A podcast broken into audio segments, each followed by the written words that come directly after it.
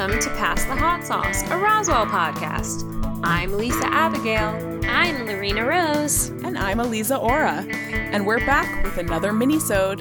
This week, we're taking a break from our normal routine of recapping episodes of the nineteen ninety-nine show Roswell to talk about other fun alien-related things. Today, we will be continuing our discussion of the Roswell Incident and all of the information surrounding the Roswell Incident in more modern history. After the events we described in our last minisode, the Roswell Incident was largely forgotten about. It wasn't considered a U F O sighting by anyone as far as I could tell. In fact, the only real discussion of Roswell in the intervening period was about how silly it was for the U S Army Air Force to have ever called it a flying saucer event at all. In his nineteen sixty-seven report on the U F O wave of nineteen forty-seven, Ted Blocker, who was an actor and singer who traveled around the country looking in local libraries for U F O reports, considered Roswell under his section on hoaxes and mistakes. He calls the incident an embarrassingly obvious mistake and says the headline claiming that a flying saucer was found was the result of, quote, a series of clumsy blunders in public relations and a desire by the press to manufacture a crashed disc if none would obligingly crash of itself, end quote. So this guy, while he was traveling around the country for work, just would research U F Os on his own time? Yeah, super fun hobby. Good way to pass the hours. Yes, good use of your public library in a time before the internet. Good use of your public library now. Right, yeah, and especially in the time before the internet, like you said, this was the only place where you could really go to find information that maybe wouldn't have been communicated about on a national scale, but was very much noteworthy on the local level. I like it. So, although no one was talking about Roswell as a U F O incident, there was plenty of discussion about U F Os. And a good deal of it was coming from the government of the United States of America. Now, we're going to talk more about the various government projects that explored the U F O problem in a later minisode. So for now, just know that from nineteen forty-seven to nineteen sixty-nine, the U S government operated official on-the-books programs to look into whether U F Os were real, whether they were a threat to national security, and where they were coming from. From, from, from, from, from, from. This is an excellent use of our tax dollars, or of our parents' and grandparents' tax dollars. Yeah. Well, if you think about it in the context of the Cold War and the Soviet mm-hmm. threat, it makes a lot more sense. Oh, no, absolutely. The projects were all housed under the Air Force and started pretty much with the formation of the Air Force as a separate branch of the military, no longer part of the Army as it had been during the Roswell incident of July nineteen forty-seven. And from the beginning of these projects, the Air Force created a great deal of public confusion and consternation by releasing only limited and sometimes flat-out contradictory information about U F Os and about the government's position on them. And that position changed over the years, as the common sentiment within the Air Force shifted from initial serious study with Project Sign to all-out debunking with Project Grudge to a more measured but mostly skeptical approach through the longest-running program, Project Blue Book. Project Blue Book is the one that I've mentioned in connection with a show that is being worked on by one of the Roswell episode writers, Tanya Saint John. Ooh. Oh, right. Mm-hmm. I need to watch this show. You mentioned it before, and I still haven't watched it. And you said it's on the History Channel? It's on the History Channel, which I always thought was something different than what it is. Yeah, because I thought History Channel was like documentaries, documentaries? and stuff. I thought it was all nonfiction, but this is yeah. fiction. Right. I think I thought that the History Channel was uh, more like what the Biography Channel is. I think. I haven't watched any shows on that, so who knows? Maybe I'm wrong. Mm. But the History Channel now seems to be a lot of conspiracy theories, and a lot of them are about aliens and U F Os. And one of the things that bothers me about this show, Project Blue Book, is that in every episode, they bring up Roswell, even though the show is set in the fifties when literally no one was talking about Roswell as a U F O incident. They have all of these characters who are based on real people who are like, well, we all know what happened at Roswell. And it's like, dude, what are you talking about? Oh, right. Because at that time, everybody was seeing Roswell as like just a hoax and a weather balloon thing. Exactly. Yeah, it was a yeah. nothing event. It was like a silly little blip for one or two days in July of nineteen forty-seven, and then no one thought about it anymore. And they mm. certainly didn't think, oh, that's where the aliens landed. Also, you said all of these government programs were run by the Air Force, and my grandfather was a lifetime Air Forceman, and now I'm just picturing him working on all of these alien projects. Ooh, after I hope he so. retired from, like, actually flying. If you ever find his diaries, let us know if they talk about E T. I will. Project Blue Book's first director was Captain Edward J. Repelt, who coined the term U F O. In his nineteen fifty-six book, he says, quote, obviously the term flying saucer is misleading when applied to objects of every conceivable shape and performance. For this reason, the military prefers the more general, if less colorful, name unidentified flying objects, U F O for short. U F O, as he notes, is pronounced U F O. U F O. And all I can imagine when I read this is a bunch of people going out into the middle of the street in the nighttime and pointing up at the sky and yelling, halt! U F O! Thus starting this antagonistic relationship between humans and aliens. U F O! The aliens are like, what? What did I do to you? Yeah, it's all because we've just been name-calling. Yeah, so rude. We obviously have to now change our vernacular, and we obviously have to call them U F Os now. Yeah, well, we'll talk about this in part four of this minisode. There is a new terminology that is currently being used, and we'll find out what that is. But for now, we're Ooh. just going to call them U F Os, because that's U F O. Way better. Continue yes. educating us about U F Os, please, Lisa. Oh, why, thank you. I will, Lorena. So a lot of amazing stories came out of Project Blue Book, and we will do, like I said, this mini-sode, so be on the lookout for that later on.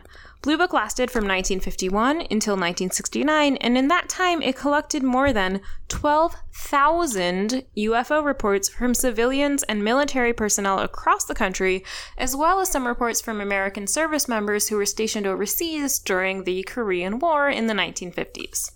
My grandfather was stationed overseas in the Korean War. See, maybe he oh, was involved too. in the U F O research projects. Ooh, maybe he submitted a report. Maybe he did. Blue Book also kept open channels of communication to European governments and scientists, as there were occasional sightings there, and even a rash of U F O reports in the summer of nineteen fifty-three. For obvious reasons, Blue Book did not communicate about U F Os with the U S S R or other communist countries, but if they did, they certainly would have gotten an earful. The U S S R officially denounced U F Os as capitalist propaganda, and a representative of the Hungarian government, which at the time was communist, explained that U F Os didn't really exist because, and I quote this expert here, all flying saucer reports originate in the bourgeois countries, where they are invented by the capitalist warmongers with a view to drawing the people's attention away from their economic difficulties. End quote. I mean, what? I, I, it's insane, but I also am like, yes, that sounds true. I mean, yeah, I hate capitalism. I hate capitalism as much as the next commie, as much as the next socialist commie. But what does that have to do with this? Only the bourgeois have time for U F Os. Yeah, you know, those generals are just sitting around the Pentagon like, what should we do today to advance the cause of capitalism? Hey, hey, look up in the sky, U F O!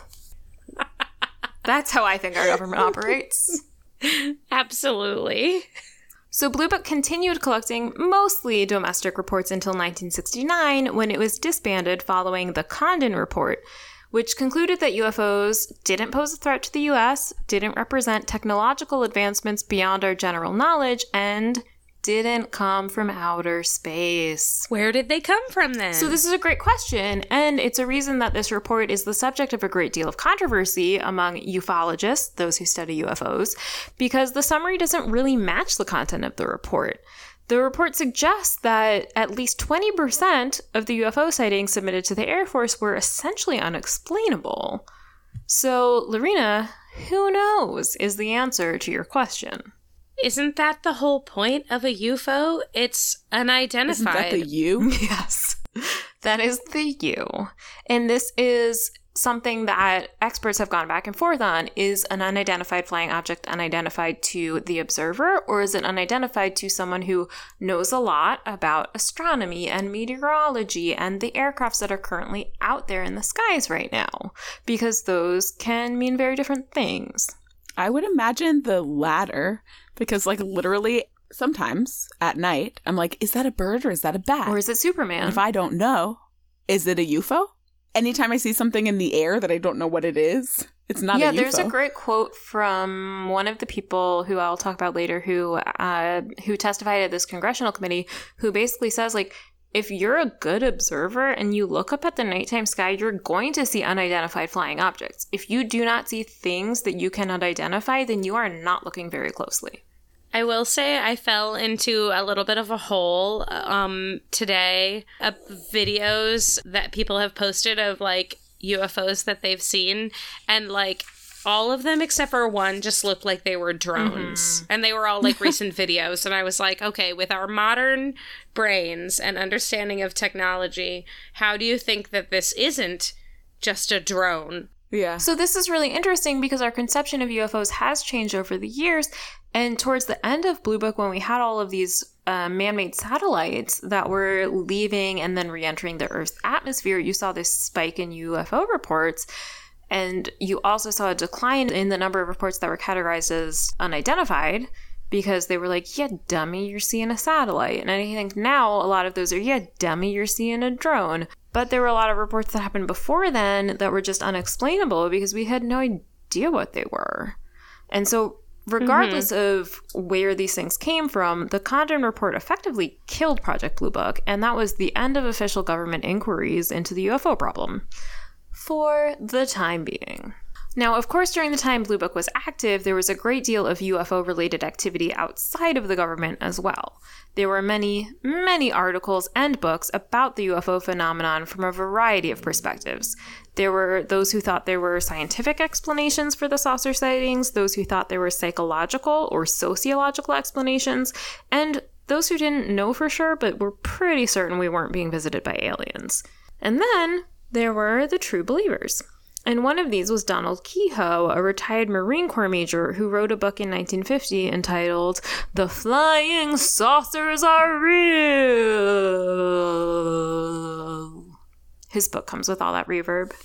So Kehoe, who wrote this book, later served as the director of NICAP, the National Investigations Committee on Aerial Phenomena, which was one of the largest and best-known civilian organizations that was active from nineteen fifty-seven to nineteen sixty-nine. There were a bunch of these civilian organizations. They had amazing names. One of them was literally called C S I New York, which I would like to think presaged the television show. However, their acronym stood for Civilian Saucer Investigations. Ah, but I really okay. want to watch that show more than I want to watch a bunch of people doing very unrealistic things in the service of analyzing blood splatter. I would absolutely watch Civilian Saucer Investigations. That sounds awesome. Why isn't Sci-Fi or History Channel making that show? Uh, yeah, let's get this out to them. Let's tweet at them. All of our uh, Pod Squad members, if you would like to let them know this is a show that should exist, please feel free to do so and definitely at us. Another major civilian-run organization dedicated to U F Os was APRO, the Aerial Phenomena Research Organization, which was active from nineteen fifty-two to eighty-eight, and which attempted to make scientific field investigations of U F O reports. And then a little later to the scene was MUFON, or MUFON, the Mutual U F O Network, which split from APRO in nineteen sixty-nine. I just like their name. Yeah. MUFON. But what's mutual about it? So I believe that this was kind of retconned, Eliza, because initially they were the Midwest U F O Network when they split off from APRO. And then at some point they uh, at some point they branched out and they became international. And at that point they went, what's a good M word? And they came up with mutual. Oh, they wanted to keep their I believe that's what happened. MUFON. Okay, just want to make sure they didn't mean mutual between our planet and theirs. No, that would be much better. Yeah, agreed. So they're noteworthy because they still exist today. They claim to have more than four thousand members worldwide, with chapters in all fifty U S states and more than forty-three countries. They have an annual meeting, and y'all, they're involved in a special U F O cruise that's happening in October twenty nineteen. Who's going to send me money so I could go on this U F O cruise, please? Let's set up a Patreon account right now. Um, Tabasco, if you're listening, we would like some sponsors. But I think y'all might not want to give them some money after I tell you what I know next. I Uh-oh. think instead we should set up our own U F O cruise. I have a kayak. We'll just all jump in there. It'll be great. Good plan. I like it. So the reason I think you probably don't want to support them is that a two thousand eighteen Newsweek article revealed that some of MUFON's high-level donors and officials had some pretty racist viewpoints that they were not afraid to share on the internet. Yuck. Oh. And I made the terrible, terrible mistake that I would recommend no one else make of looking at these viewpoints, looking at the things that they said, and going, oh God, oh God, oh God, oh God, no thank you, please. That's all I need to know. Yeah. Yeah. So I will, out of journalistic interest, uh, post the link to the Newsweek article on our show notes, but I would highly recommend not reading it if you care at all about your mental health. So let's stop talking about those jerks, and I want to mention one final civilian organization, the Center for U F O Studies, or C U F O S, or C U F O S. Which was founded in nineteen seventy-three by Doctor J. Allen Hynek, a well-known astronomer who consulted with the government on Projects Sign, Grudge, and Blue Book. He is the main character in the History Channel show that we mentioned, Project Blue Book. And I believe that two of his sons are actually consultants on that show, even though in the show he only has one child. Because it's more interesting that way. Sorry, other kid. Meh-meh. So this organization also still exists today without the racist garbage, as far as I could find, and with more of an emphasis on science. So according to their website, quote, our purpose is to promote serious scientific interest in U F Os and their study, and to serve as an archive for reports, documents, and publications about the U F O phenomenon, end quote. I would definitely recommend looking at their website if you're interested in nerding out about this stuff, like I am, because there's a lot on there, some of it more reputable than others, but all fascinating. All right, as I mentioned, during this time, the U S government wasn't officially investigating U F Os, but that doesn't mean they weren't interested. In nineteen sixty-eight, the U S House of Representatives Committee on Science and Astronautics, which I have to say included a young congressman, or maybe a not-so-young congressman, by the name of Donald Rumsfeld, okay. hosted a symposium on unidentified flying objects, which included testimony by Doctor Hynek, who we just mentioned, Doctor James E. McDonald, an atmospheric physicist who was later involved with APRO, one of those civilian organizations, Doctor Carl Sagan, the Whoop astronomer, whoop. author, and T V personality, who you may have heard of, and a couple other fellows. They were all fellows. A sociologist, a civil engineer, and a computer scientist slash engineer. And then they also had entered into the record a number of papers by men in various fields who were studying different aspects of the U F O phenomenon. And with a few exceptions, including Doctor Sagan, these men advocated for better organized, better funded, and better executed scientific research into U F Os. But as far as I could tell, no official government projects seemed to have come from this. And Sagan was less opposed to this idea than he was conservative about the use of government resources to address this threat that he saw as not really being interstellar. Also, where are all the ladies that are studying ufology and science? Um, Lorena, Mainly I don't know science. if you know this, but ladies actually are not capable of scientific thought. And that, I assume, is why they weren't Damn invited. It. I cannot think of any other Damn reason. Abs- yeah. I, what was I thinking? Of course. You weren't thinking because... Because my little lady brain can't accommodate thoughts. Okay. So this was a lot of background to try and give you a sense of the general atmosphere regarding U F Os, or U F Os, in the United States from the first sightings in nineteen forty-seven through the Cold War tensions and terrors of the nineteen fifties, sixties, and into the seventies. And nineteen seventy-eight is when a man named Stanton Friedman enters the picture, and everything changes for the little town of Roswell, New Mexico. Dun, dun, dun! Friedman had a career as a nuclear physicist, which he left in nineteen seventy to devote himself full-time to ufology, the study of U F Os. Which I assume is just as lucrative as nuclear physics, right? Those are the same. Probably. Of course. Absolutely. I mean, who's paying for nuclear physicists? Whatevs. So Stanton Friedman made his money traveling around the country, giving lectures, and he also appeared on television and radio shows. As Friedman tells it in his two thousand eight book, Flying Saucers and Science, and I'm going to take an aside here and say that I read this entire book and a few of his other articles and a little bit of another one of his books, and I really just think this guy is a total jerk, but also he just died this past May of two thousand nineteen, so I don't want to, like, hate on him too much, but I want to let everyone know that I take everything he says with a grain of salt. Or like a giant bucket or like a dump truck of salt. Like the Morton's girl just pulls up and she's like, here's a bunch of salt for you. That's how I take what Stanton Friedman says. I mean, he might have interesting knowledge even if he was a dickwad. Uh, mm, we'll see. No? No interesting knowledge? We'll see.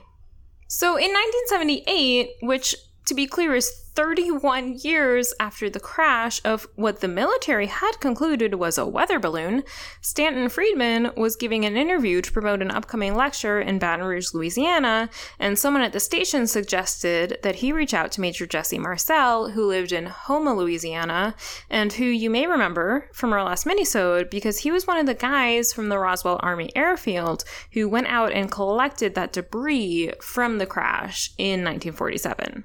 So when Friedman interviewed him, Marcel was seventy years old, and he said that he remembered finding some unconventional wreckage at some point, and he remembered being told to just, like, let the higher-ups explain it away as a weather balloon.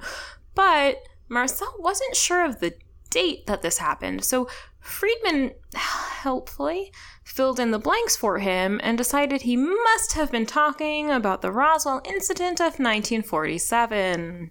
Oh, of course. That must be what he was talking about. Because that's how journalism and interviews mm-hmm. work. Right. Oh, you had a long military career? Well, I've decided that what you're telling me about fits with this one specific date. Great. You're welcome. So there was a nineteen seventy-nine T V documentary called U F Os Are Real that was based on Marcel's statements. And then in nineteen eighty, the National Enquirer, that publication of of repute. Oh, so reputable. I believe they published the Pentagon Papers. Is that is that correct? I think that's correct. Let's not fact check that. It's correct. So the National Enquirer published an interview in which Marcel talks about the interstellar nature of the materials. And during these few intervening years, Friedman had been working with a guy named Bill Moore to publish a book along with another fellow named Charles Berlitz in nineteen eighty, this book, The Roswell Incident, was the first to lay out the story as a U F O sighting. And the general idea of the sighting that's taken shape over the years is that Marcel and the other Army Air Force guys went out to the crash site, at some point realized that they had a flying saucer, and they put out that story that we discussed in our first minisode that was like, we found a flying saucer at Roswell, yay! And then confetti, confetti, confetti just burst forth from your newspaper. So before returning the material to the base, Marcel is supposed to have taken some of it home to show his wife and ten-year-old son. So just a fun little diversion from your typical military duties, you know, as you do. Sure, I'm sure that's protocol and all. Mm-hmm. Yeah, you're yeah. not getting court-martialed for that. Yeah, just take it home, show your wife and kid, and, you know, no big deal. And, like, how safe, like, if it is from another planet or who knows, could it, is it safe for his kid to be touching it? You know, he let his kid touch right, it. Right, so he did. He absolutely That's let his kid cool. touch it, hold it in his own hands. And Marcel Senior and Junior said the material had unusual properties. Like, it wouldn't burn, so they tried to burn it. They tried to light it on fire? They tried to light it on fire. They were like, this is from a flying saucer. That's cool. What you do burn with it. Things that you're supposed to be turning over to the military, like, light it on fire. I assume yeah, it was just like plan. That meme where, like, they throw the lighter over their shoulder and then they walk away to see how cool they look, just like walking away from an explosion, right? That's what the military is, right? Yeah. Yeah. So this ten-year-old son would later say that uh, in addition to the material not burning, if you crumpled it up, it would spring back into shape because, again, what are you going to do with a material if not light it on fire and then try to ball it up in your hands? And they also saw strange hieroglyphics printed on it. Ooh, hieroglyphics. I feel like they mentioned those in the pilot episode briefly, oh, that there okay. was purple hieroglyphics on the wreckage. Hmm. Oh. I don't remember that, but maybe. So, the wreckage eventually, after Marcel and his child were done playing with it, this super secret government material. Done trying to destroy it, you mean? Yeah. Yeah. It went back to base, and the story that it was a flying disc was released, and then it went to General Ramey at higher headquarters, and he quashed the story. And then the ten-year-old Marcel Junior, who had held a flying saucer in his hands, went to school, didn't say anything about it to anyone for the next thirty-plus years, just like everyone else who was involved. And if we all have met a ten-year-old boy, we know that this makes perfect sense because they're excellent at keeping secrets. Absolutely. Yeah, they definitely don't tell their friends. So there's also a theory that Mac Brazel, the rancher who initially found the wreckage, had changed his story after he was detained by the Army Air Forces and, shall we say, corrected on the details of his account. So the conspiracy theory goes that there was some intimidation happening here. Hmm. Hmm. Regardless, the U F O story continued to grow, and in nineteen ninety-nine, an episode of Unsolved Mysteries that was focused on the Roswell incident set up a hotline. This hotline received a call from a man named Glenn Dennis. Dennis was a mortician working in Roswell during the time of the incident. He claimed that he had received a call shortly after the crash from someone at the Roswell Army Airfield who had asked him about child-sized caskets that could be hermetically sealed, and they had also asked about how to preserve bodies that had been exposed to the elements. Why would the government need to know how to do that? Who knows? There's literally no reason other than aliens. So Dennis says that he was at the base on business later that day when he saw ambulances with wreckage of U F Os in them, and he ran into a nurse who warned him to get out of there because something sketchy was going on. And he was then ordered to leave and threatened not to say anything about a crash that may have occurred. He says he later met up with the nurse who told him that she had been brought in to assist with an autopsy on three very mangled black little bodies. So, while there had previously been some talk of alien bodies at the crash site, Dennis's story was the first one that placed them at the airbase. But his story was sold to, you said, Unsolved Mysteries? Well, he called in after their episode. So he sold his story to a bunch of people, including dedicated ufologists who later mm, sort of had second thoughts because a lot of the details don't make any sense. And he provided some details with false information, which he said he did to protect the identity of his sources.